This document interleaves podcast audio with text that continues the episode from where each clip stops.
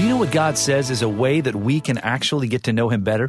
Hi, this is Jonathan Falwell. In the book of Jeremiah, there's a story about Josiah, a godly king, and God's blessings on him.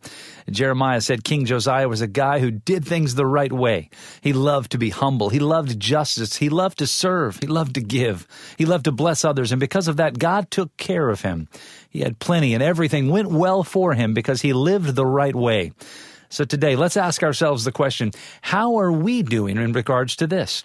Are we giving out the abundance of God's blessings? Are we giving and sharing and reaching out to those in need? Giving is what brings us true joy. And even better, it brings us closer to God. So today, give and serve and help, and you will get to know your God even better. You've been listening to One on One with Pastor Jonathan. To learn more, visit falwell.com. F A L W E L L falwell.com.